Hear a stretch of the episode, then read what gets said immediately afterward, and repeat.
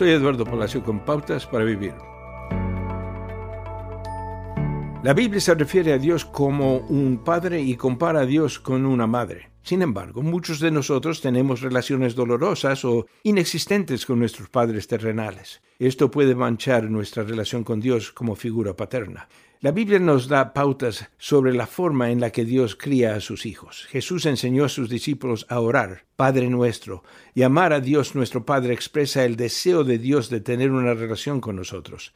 Según Efesios 1.4, Dios nos escogió como sus hijos antes de que el mundo fuera creado. Ser elegidos por un Padre Santo puede ser especialmente sanador para aquellos de nosotros con infancias dolorosas. Jesús enseñó que podemos pedir y esperar que Dios satisfaga nuestras necesidades diarias, como pan para comer. Podemos depender de Dios como un niño pequeño depende de una madre confiable y consoladora. Dios, nuestro Padre perfecto, provee todo lo que necesitamos, por lo que es nuestro deber familiar alimentar a nuestros hermanos y hermanas con los recursos que Dios provee. No habría hambre si compartiéramos lo que se nos ha dado.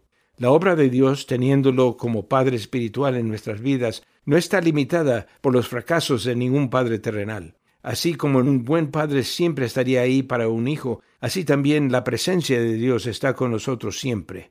Dios envió a su Hijo Jesús para guiarnos a casa, para estar con Dios en persona. Y Jesús dice que nunca nos dejará ni nos abandonará. Acaba de escuchar a Eduardo Palacio con Pautas para Vivir, un ministerio de Guidelines International. Permita que esta estación de radio sepa cómo el programa le ha ayudado.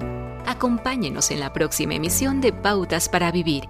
Gracias por su sintonía.